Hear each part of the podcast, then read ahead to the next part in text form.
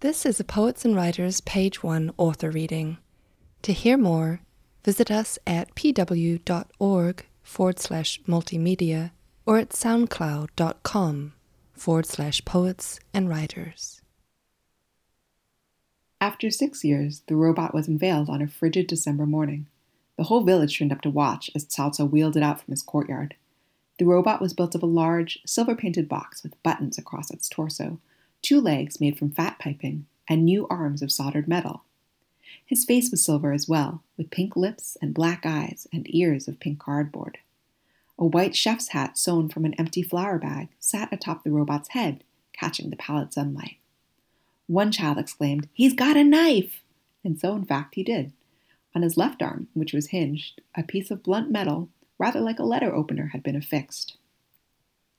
When Cao placed a block of dough under it and activated the robot, the arm with the knife started to pump up and down, shaving the dough mechanically, yielding up a batch of even noodle strips.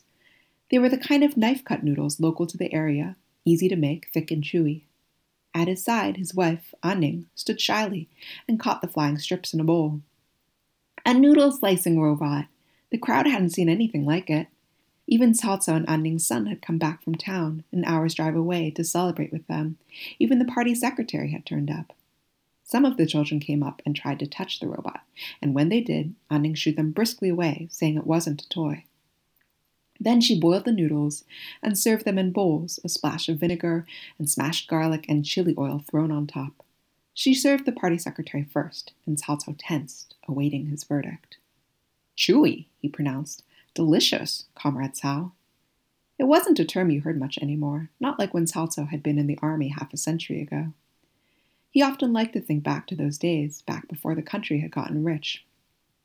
On the train ride out to join his company, at every stop, he and the men in camouflage had been greeted like conquerors, pretty girls cheering, offering them crackers and fruits. At one stop, he tasted an orange slice for the first time, a bright wedge of liquid barely held together by its skin, and as he released it between his teeth, he nearly cried out in pleasure. Everyone was a comrade in those days, everyone a hero. He'd hoped for a platoon, but because of the shortness of one leg, he'd been assigned to the logistics division and chopped vegetables, mostly potatoes, for more than a year, fingers slick and aching. He'd been posted to a desert base 3,000 miles away, where the sands stretched out interminably, and that was what he remembered most.